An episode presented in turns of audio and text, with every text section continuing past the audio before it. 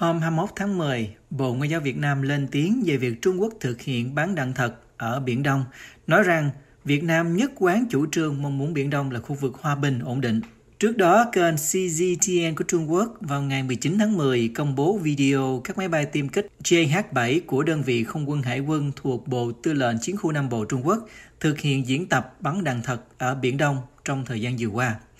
Người phát ngôn Bộ Ngoại giao Việt Nam khẳng định Việt Nam nhất quán chủ trương mong muốn Biển Đông là khu vực hòa bình, ổn định hợp tác và phát triển trên cơ sở luật pháp quốc tế, theo trang Người Lao động. CGTN cho biết cuộc diễn tập của Bộ Tư lệnh Chiến khu Nam Bộ Trung Quốc được tiến hành trong thời gian 60 giây để kiểm tra khả năng thực hiện nhiệm vụ của phi công trong điều kiện thời tiết phức tạp. Tuy nhiên, đoạn video không cho biết rõ cuộc tập trận này diễn ra vào thời điểm nào. Trong video, các tiêm kích bom mang theo nhiều loại vũ khí bay ở độ cao cực thấp để tránh radar và hệ thống phòng không đối phương giả định. Trong cuộc diễn tập, một số máy bay ném bom mang nhiều loại vũ khí đã cất cánh với tốc độ nhanh để tránh radar mặt đất và các hệ thống phòng không. Đội hình máy bay chiến đấu đã sử dụng độ cao cực thấp để che giấu sự xâm nhập trên biển. Đài CGTN cho biết. Hôm 20 tháng 10, Quân đội Giải phóng Nhân dân Trung Quốc LPA lại ra thông báo trên trang web chính thức bằng tiếng Anh của họ nói rằng nói rằng họ sẽ tiếp tục thực hiện tập trận bắn đạn thật trên vùng Biển Đông vào ngày 20 tháng 10 và trên vùng biển Hoàng Hải từ ngày 20 đến ngày 25 tháng 10 theo giờ Bắc Kinh. Từ thành phố Hồ Chí Minh, ông Đinh Kim Phúc, một chuyên gia về Biển Đông, nói với VOA. Thì cái hành động mà của Trung Quốc luôn luôn là đẩy khu vực Biển Đông bên cạnh cái uh, miền hố của chiến tranh nhất bắt đầu từ khi mà Trung Quốc tuyên bố thành lập cái gọi là Tam Sa uh, vào năm 2007 uh, à, cho đến nay. Tức là đã 14 năm nay là Trung Quốc đã đẩy mạnh và rất nhiều nhà nghiên cứu đã đánh giá rằng cái nguy cơ xung đột ở trên biển đông đó, nó không còn là cái nguy cơ tiềm ẩn nữa mà nó sẵn sàng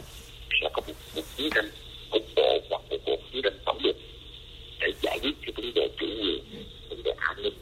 ở khu vực đông nam á và châu á thái bình dương Ông Đinh Kim Phúc nhận định rằng tham vọng của Trung Quốc đe dọa đến quyền lợi tất cả các nước trong khu vực Đông Nam Á, nhất là các nước có liên quan đến chủ quyền biển đảo Biển Đông, trong đó có Việt Nam.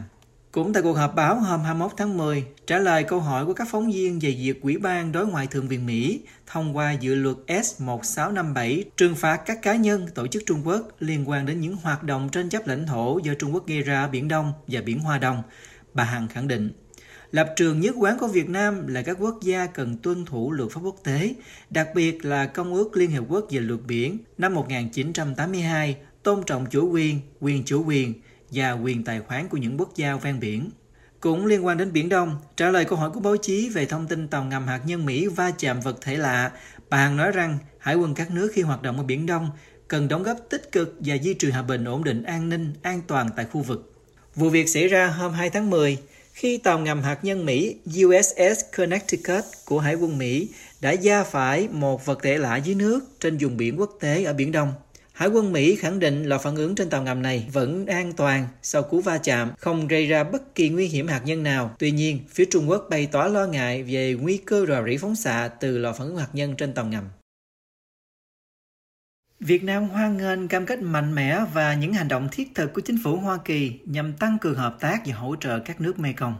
Hơn 130 đại diện từ các cơ quan chính phủ, trường đại học và tổ chức xã hội của các nước Mekong Hoa Kỳ đã tham dự hội nghị trực tuyến về đối thoại chính sách kênh 1.5 đối tác Mekong Hoa Kỳ hôm 19 tháng 10, theo truyền thông nhà nước Việt Nam. Tại hội nghị, Đại sứ Việt Nam tại Hoa Kỳ Hà Kim Ngọc khẳng định vấn đề năng lượng và cơ sở hạ tầng luôn là ưu tiên hàng đầu trong hợp tác giữa các nước Mekong và các nước thành viên ASEAN và là yếu tố quan trọng giúp thu hẹp khoảng cách phát triển. Ông Ngọc đề nghị Hoa Kỳ và các nước Mekong tiếp tục coi trọng hợp tác trên các lĩnh vực, đặc biệt là trong nỗ lực phục hồi sau đại dịch. Ông cũng hy vọng sẽ có các dự án chất lượng cao của Hoa Kỳ được triển khai tại tiểu vùng sông Mekong. Đại sứ Ngọc hoan nghênh cam kết mạnh mẽ và những hành động thiết thực của chính quyền Mỹ tăng cường hợp tác và hỗ trợ cho các nước Mekong. Trong đó tiêu biểu là việc viện trợ hàng triệu liều vaccine cùng nhiều trang thiết bị y tế phòng chống đại dịch COVID-19, theo trang lao động. Truyền thông Việt Nam dẫn lời trợ lý Ngoại trưởng Mỹ Daniel Brittenring cho biết, Mỹ sẽ tiếp tục phối hợp với các quốc gia Mekong và các đối tác khác để triển khai các kế hoạch và dự án đã thỏa thuận. Mỹ sẽ phối hợp với Nhật để hỗ trợ phát triển năng lượng tái tạo, thương mại điện tử xuyên biên giới và cải tiến thị trường năng lượng, thúc đẩy dự án thí điểm xây dựng hệ thống lưu trữ năng lượng ở Việt Nam, phát triển xe điện ở Thái Lan. Hoa Kỳ cũng sẽ hỗ trợ chia sẻ thông tin về tác động môi trường, thiết lập các tiêu chuẩn cao cho các dự án cơ sở hạ tầng và tối ưu hóa hoạt động vận tải và thương mại xuyên biên giới, vẫn theo ông Britton Ring. Liên quan đến cam kết của Mỹ đối với biến đổi khí hậu, Thông tấn xã Việt Nam dẫn lời bà Melanie Nakagawa, trợ lý đặc biệt của Tổng thống và Giám đốc phụ trách năng lượng về khí hậu Hội đồng An ninh Quốc gia Hoa Kỳ cho biết, chính quyền Mỹ hiện đang triển khai chiến lược ba chân kiền, gồm có đẩy mạnh các hỗ trợ hành động khí hậu trong nước, phát huy vai trò lãnh đạo dẫn dắt các nỗ lực quốc tế ứng phó với biến đổi khí hậu và phối hợp với các đồng minh đối tác các nước cùng quan điểm. Đối thoại chính sách kênh 1.5 đối tác Mekong Mỹ về chủ đề năng lượng hạ tầng là hoạt động thứ hai trong chuỗi 7 sự kiện của cuộc đối thoại chính sách dự kiến được tổ chức trong giai đoạn 2021-2023. Dự kiến trong đối thoại này, các đại biểu sẽ đi vào thảo luận những thách thức và những giải pháp nhằm phát triển năng lượng và cơ sở hạ tầng nhằm đóng góp vào sự phát triển bền vững ở tiểu vùng Mekong.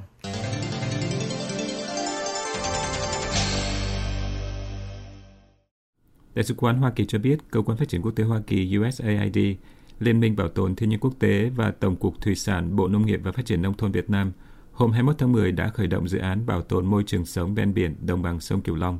Cơ quan đại diện ngoại giao Hoa Kỳ cho biết thêm rằng dự án với nguồn ngân sách 2,9 triệu đô la được tài trợ bởi USAID này sẽ được thực hiện trong 3 năm nhằm mục đích bảo tồn môi trường sống ven biển đồng bằng sông Cửu Long để nâng cao tính bền vững ngành thủy sản, tăng cường thích ứng với biến đổi khí hậu và cải thiện bảo tồn đa dạng sinh học. Đại sứ quán Hoa Kỳ cho biết trong một thông cáo rằng đây là một dự án được công bố trong chuyến thăm của Phó Tổng thống Hoa Kỳ Kamala Harris tới Việt Nam hồi tháng 8. Theo Đại sứ quán Hoa Kỳ, đồng bằng sông Cửu Long và các cụm đảo xung quanh, nơi sinh trưởng của 70% rừng ngập mặn và 90% diện tích thảm cỏ biển tại Việt Nam, trở thành môi trường thuận lợi phát triển nguồn lợi thủy sản phong phú nhất tại Việt Nam – nhưng khu vực này cũng đang đối mặt với mối đe dọa ngày càng tăng. Cơ quan ngoại giao này nói thêm rằng các hệ sinh thái ngư nghiệp quan trọng ở đồng bằng đang bị đe dọa nhiều hơn do áp lực môi trường như hạn hán kéo dài, nhiệt độ tăng và nhu cầu khai thác nước ngầm cho nuôi trồng thủy sản và đánh bắt gần bờ đã làm cạn kiệt trữ lượng cá, gây ra các thiệt hại về sinh thái. Tin cho hay, kết quả của dự án dự kiến sẽ góp phần giải quyết các mối đe dọa hệ thống ở đồng bằng sông Cửu Long – hỗ trợ các biện pháp đang được chính phủ Việt Nam thực hiện. Trong cuộc họp báo nhân chuyến thăm Việt Nam hồi tháng 8, bà Harris nói rằng trong sáng kiến hợp tác về vấn đề khủng hoảng khí hậu, chúng tôi đã phát động dự án bảo tồn sinh cảnh ven biển vùng đồng bằng sông Cửu Long nhằm giúp giải quyết các vấn đề đang ảnh hưởng đến khu vực đồng bằng sông Cửu Long. Phó Tổng thống Hoa Kỳ khi đó còn hoan nghênh Việt Nam tham gia sứ mệnh đổi mới nông nghiệp vì khí hậu, vì chúng tôi biết chúng ta cần đẩy nhanh việc áp dụng nông nghiệp thông minh thích ứng với khí hậu. Ngoại trưởng Nhật Bản Toshimitsu Motegi mới công bố việc Nhật Bản tiếp tục viện trợ thêm vaccine cho Việt Nam. Theo nội dung của họp báo hôm 15 tháng 10 được đăng tải trên trang web của Bộ Ngoại giao Nhật Bản, ông Motegi cho biết rằng Nhật Bản đã quyết định viện trợ vaccine cho một số quốc gia Đông Nam Á, trong đó có Việt Nam, sau khi nhận được đề nghị hỗ trợ thêm từ nhiều nước. Ông Motegi nói rằng Nhật Bản viện trợ cho Việt Nam 500.000 liều vaccine ngừa COVID-19. Ngoài Việt Nam, Nhật cũng tặng các nước Đông Nam Á khác gồm Indonesia, Philippines và Thái Lan. Tin cho hay số lượng vaccine trên sẽ được chuyển đến Việt Nam sau khi hoàn tất công tác chuẩn bị. Theo Đại sứ quán Nhật Bản, nếu tính cả số lượng vaccine được ông Motegi công bố, thì tổng số lượng vaccine phòng COVID-19 mà Nhật Bản viện trợ cho Việt Nam là 4,8 triệu liều. Chúng tôi bày tỏ sự trân trọng trước những nỗ lực từng ngày của các quý vị Việt Nam trong công tác phòng chống dịch COVID-19. Cơ quan đại diện ngoại giao này nói thêm trên trang web, chúng ta hãy cùng nắm tay nhau vượt qua đại dịch COVID-19 này.